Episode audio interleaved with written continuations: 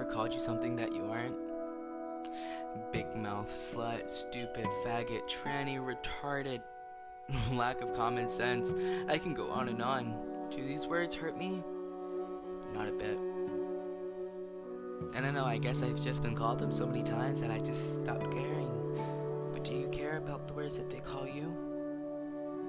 See, you probably already made an assumption about me and the person that I am. But did you say it out loud? See, you judge a book by its cover, but then you say that you don't. But you have your own thoughts. That's just called being a human. So you don't know me, and yet you have your own opinions about me. That's called identity. May not be mine, but you just gave me it. You gave me my identity. Who am I to you? Yeah, I get it. Identity is supposed to be something that you are as a person, but aren't you just gonna be judged anyway? People will make assumptions about you, even if you tell them who you are. That's called having expectations as well. Placing it on someone, expecting them to be one thing, placing them in a box. It's still a fucking box. What do you want them to do? Break free?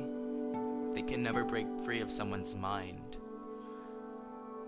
Expectations and identity battle each other, and expectations always wins. The outside world is a place with people and their own opinions. Societies may influence you of doing what you want, what they want, I'm sorry. Society influence you to become who you will be, who you won't be. it sucks. It really does. Because you have this big weight on your back as to who you are supposed to be. Have you ever had that before? I'm sure I have. See, in my whole family, I'm technically the oldest. I have to be this person that holds a high standard that everyone has to reach that is younger. Everyone has to have good grades, be talented, know what they are, be who they are. It's really fucked up. You can't just let a child live its own life. That's not the world anymore. I don't think that was ever a world. In fact, a child living their own life. That wasn't a thing in the past. It shows so in this poem called Girl, written by Jamaica Kincaid. Hmm. Basically, it was a story of a mother and a daughter, a girl in particular. A girl taking some advice, or not even taking it, being given some advice of how to be a girl, a woman, to not be a slut, think twice. Her mother would scold at her. This is how you set a table. This is how you do this. This is how you cook for your man. A woman being in a kitchen. Wow. And I quote, This is how you set a table for tea. This is how you set a table for dinner. This is a woman being portrayed as a maid. You're working for someone. Do you want to set that table? Did she want to set that table for dinner? We don't know.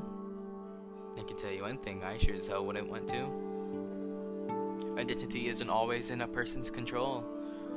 It's given, it's placed on you.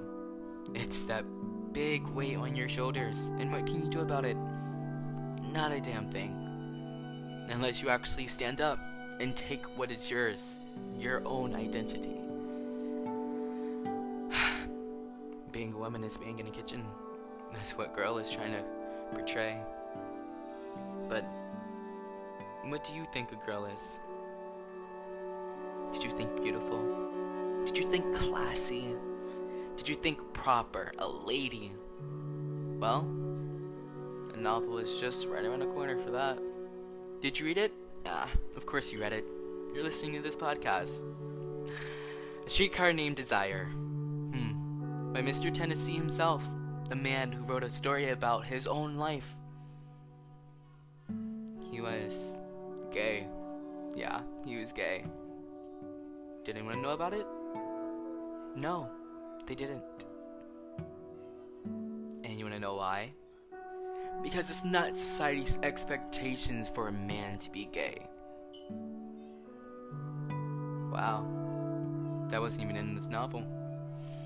Anyways, back to the novel. Streetcar Named Desire was basically a play that talked about a lot of things sexism, um, domestic violence, an alcoholic, a woman named Blanche DuBois, a French woman who was a fallen woman in society's eyes.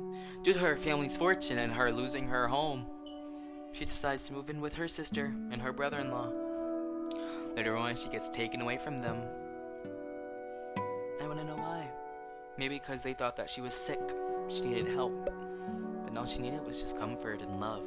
That's what she wanted. But they placed that identity on her. They placed that label. That stereotype. Wow, everyone walks around. It's that Blanche. Ah, I knew her. Yeah, I knew her. I don't know why they knew her. Because she used to get around. Yeah, she was very promiscuous, but she doesn't care. Why should anyone else care? Oh, wait. Society expectations. Their own label. Their identity for you. Does she say that? Does she say that she likes having sex with multiple men? No, she doesn't. But you know what she does say? That she's beautiful. Everyone else, she's a beautiful woman. Beautiful, pretty. She can't go anywhere without her powdered face. Imagine a play actually talking about something that happens everywhere. Even now, you talk about how pretty a woman is. Do you talk about how pretty she is on the inside? You probably say yes. Did you fall in love with her because of her insides yet? Nah. You saw her for being pretty first. And that's what Streetcar Named Desire is. Blanche, portraying a beautiful, old, good looking woman. I quote from page 161 How do I look? She said, Lovely. Lovely. See, even in a play, you are portraying as a woman that has a label of being pretty, having to look pretty. You have to have a powdered face, to have that makeup, that styled new do. kind of reminds me of Madonna. But it seems like this play actually hit the bell. It was definitely the cherry on top. It talked about identity, and as you can hear, Blanche was that woman being portrayed as beautiful and being what we know as a hoe, basically. That's just the way it is. I mean, like, do we have to listen to society's expectations? No, but we do it anyway. Because why? It's a norm. Like, for instance, me. What do you think of me? Am I nice? Am I mean? What am I?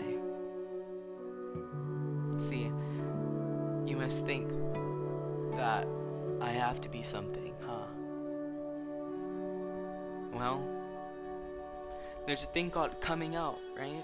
If you're gay, you're bi, you're pan, you're trans, you have to come out and let the world know who you really are. When really you've been that your whole entire life. Why should you have to come out? Why should people have to know your business about your sexuality?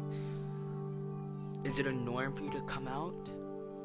Or should it be a norm for everyone to just not have an expectation of someone being straight? No, no, no, wait, wait, I get it, I get it, I get it. Mom, I'm straight.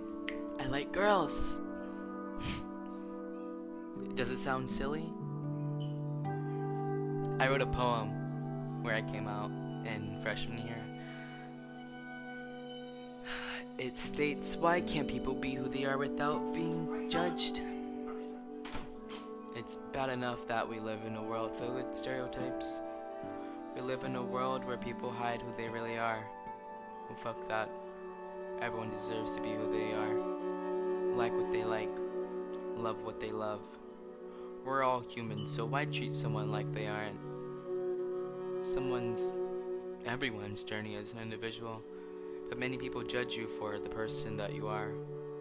Just saying it's not fair. The fact that we hide ourselves from the world is repulsive. People have the audacity to shut us out and treat us differently like we're not even human, when we are all human. Being normal is being straight, being different is being gay. Funny how you have to live to society's expectations. But let's get something straight. I'm not straight. I'm not. I wrote that my freshman year and I came out in my math class. It was really nice. Very supportive people, but as I look back on this poem, I just say to myself, wow.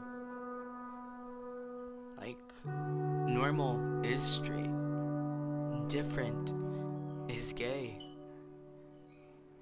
And then I see,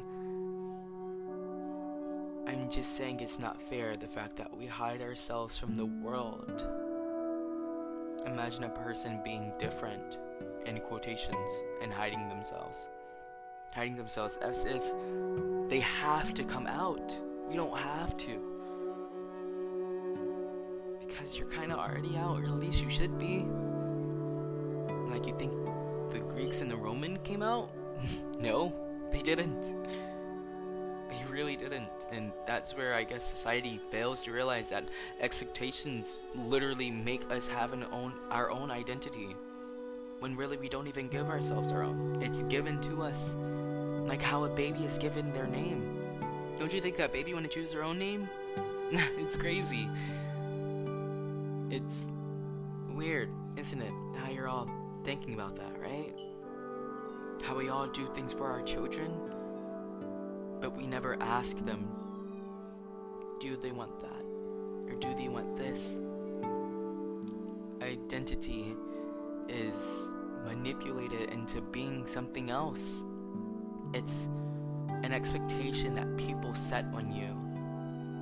It's something that you aren't, and it's something that they see for you. They have this label on you, and you have to live up to it. imagine being imagine being that one person that always have to be on time, always have to do the right thing, always being Miss Perfect, Mr. Perfect. Do they want to do that? Who knows? Society already made that their thing. Identity is not something that we are given. It means our identity isn't something that we give ourselves, it's something that is given. It's something that we all live with from birth to the day that we die.